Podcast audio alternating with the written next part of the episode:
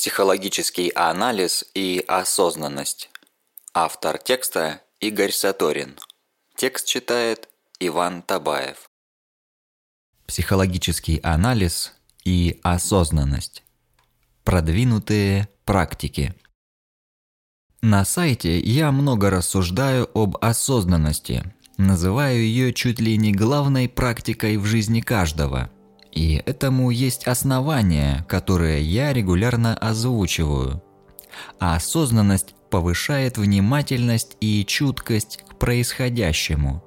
Именно эти параметры позволяют нам чувствовать собственное присутствие в жизни, продуктивнее учиться как на чужом опыте, так и на собственных ошибках.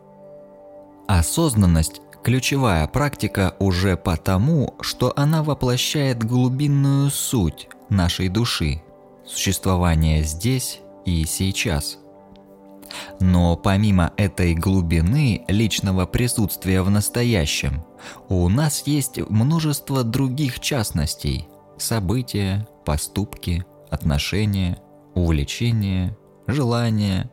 Все они насыщены переживаниями, каждом аспекте свои радости и недовольства. Все жизненные проблемы можно свести к недовольству собой и внешним миром. Можно даже упростить и сказать, что в жизни есть только одна проблема – недовольство. Это состояние, когда есть уверенность, что для удовлетворенности не хватает чего-то еще – с физиологическими потребностями все просто. Еда, сон, воздух. Без них нам не жить. И мы, не задумываясь, принимаем эти правила жизни как должное. А вот с желаниями все сложнее. С ними у нас такого же безропотного смирения нет.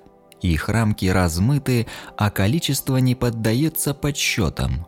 Они сменяют друг друга, побуждая снова и снова чувствовать вечно проблемное недовольство жизнью. Чего я достоин? Чего должен добиваться? По какому пути следовать? Каким знаком верить? С кем и как выстраивать отношения? На кого полагаться?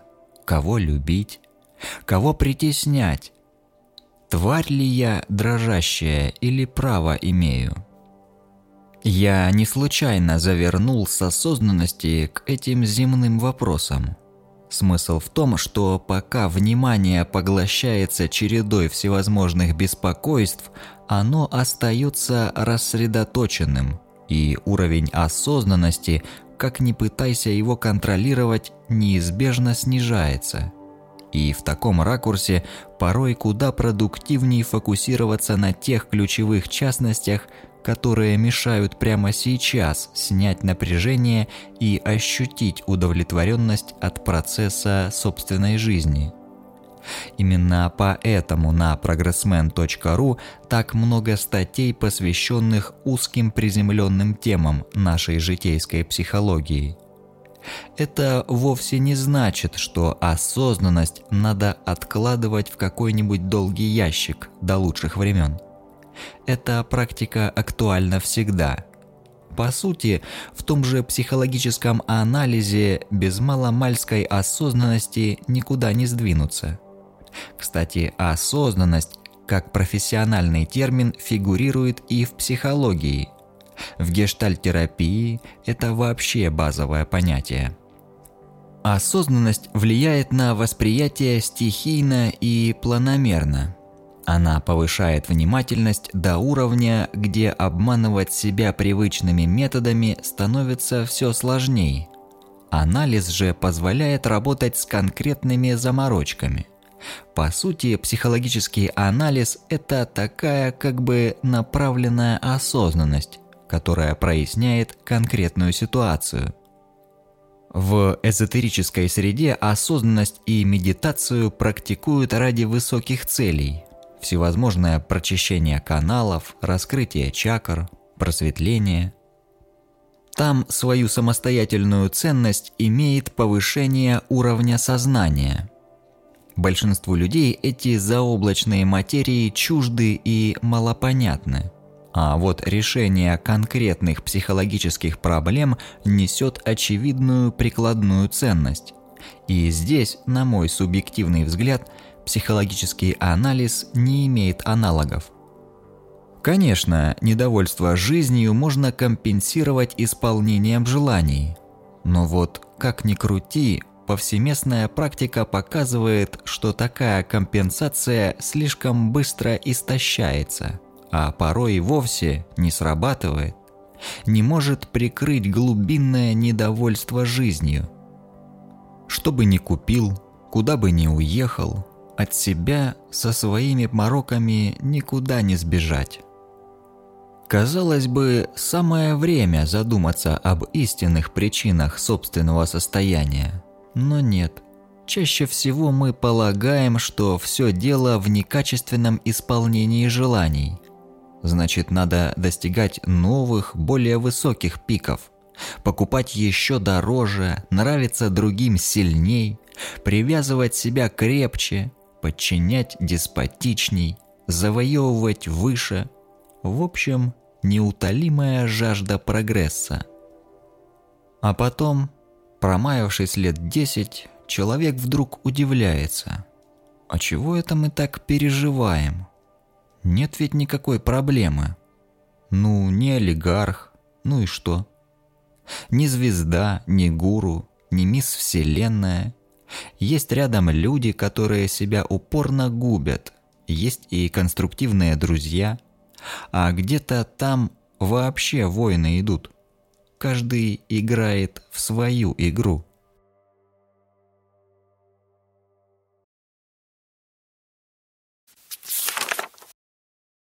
Исцеляющее понимание Иногда исцеляющее понимание настигает как бы спонтанно. Становится ясно, что проблема не так уж страшна, а может ее и вовсе нет – ведь переживаем-то мы не где-то в объективной реальности, а в своей голове. Там на мысленном уровне возникает понимание ситуации, исходя из которого со всем своим иллюзорным реализмом вырисовывается атмосфера жизни. Психологический анализ призван раскапывать такие вот проблемные понимания, подвергать их расследованию и гасить на корню – а если ограничиваться одной осознанностью, можно горы двигать, при этом спотыкаясь о мелкий щебень. Есть одна известная история, не помню ее истоков, о продвинутом йоге, который, проведя много лет в пещерном самадхи, вышел в город и самозабвенно разгневался на какую-то неуважительную мелочь в адрес его возвышенной персоны – Вероятно, каждому практику на духовном пути похожие ситуации знакомы не понаслышке. Анализировать себя самостоятельно вполне реально. В рамках этой статьи я не готов раскрывать, как именно такой анализ проводится. Потом направлений в психологии много. В каждой свои техники и нюансы – для начала вполне достаточно мыслить не абы как механически, а сознательно, оперируя трезвой рассудительной логикой, кристаллизуя восприятие ситуации из размытой эмоциональной каши до емкого понимания. Однако в самостоятельном анализе есть один коварный изъян – Дело в том, что мы не способны заметить, как именно себя дурачим. Наши слепые зоны оставляют незамеченными именно те психические механизмы, в отношении которых требуется наибольшая ясность. Здесь имеет смысл обращать всю силу своей осознанности и здравомыслия на те жизненные ситуации, где проявляется то самое недовольство – все разновидности зашкаливающих эмоций. Каждая такая ситуация содержит в себе ключик к гармонизации жизни. Хорошо, если рядом есть близкий, адекватный человек, с которым можно откровенно пообщаться о своей жизни. Однако друзья, как водится, не столько помогают увидеть все, как есть, сколько разбрасываются советами, будто знают секрет некой правильной жизни. Почти все пытаются запрячь друг друга в упряжку своих правильных ценностей. А между тем, каждый уникален – и может быть удовлетворен жизнью лишь на своем пути, раскрывая собственный потенциал, стоящий за рамками чужих мнений. Толковый психолог в идеале – это такое зеркало, которое не дает советов и не оценивает, а выдает клиенту его собственное незамутненное отражение – где все прикрытые и размытые черты проявляются со всей ясностью – Психологическое консультирование непростая, а зачастую и весьма болезненная процедура, для которой требуется определенная смелость и готовность отбросить маски и познакомиться с самим собой. На консультациях я просто сообщаю клиенту о том, что сумел, глядя на его жизнь, рассмотреть. Больше ничего и не требуется – Советы хороши в технической стороне жизни, там, где необходима конкретная выверенная информация. А вот как жить, к чему стремиться, за какими маяками следовать, никто за вас знать не может. Следовать чужим советам и рекомендациям означает сбрасывать с себя ответственность и глушить собственный потенциал в угоду чужим ожиданиям. А потом вдруг оказывается, что и на работе тоска смертная, и в отношения не пойми как ввязались. Да и жизнь, не жизнь, а какое-то механическое прокрустово ложе правильных правил и чужих советов. Дам такой совет. Не надо давать никаких советов. Мы не знаем, что нужно и что правильно для других взрослых людей каждый может решать за себя. Каждый по-настоящему взрослеет, лишь когда учится прислушиваться и доверять собственному нутру.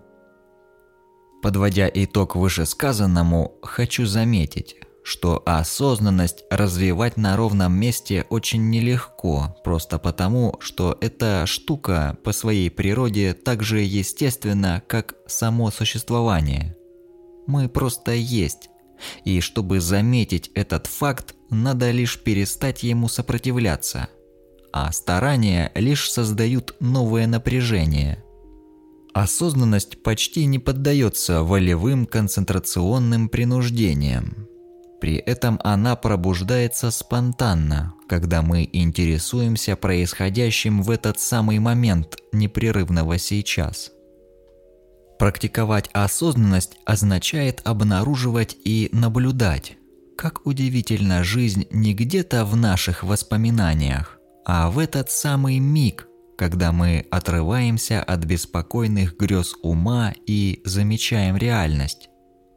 Психологический анализ помогает выявить и устранить мысли и переживания, которые доселе поглощали топливо осознанности – наше естественное внимание.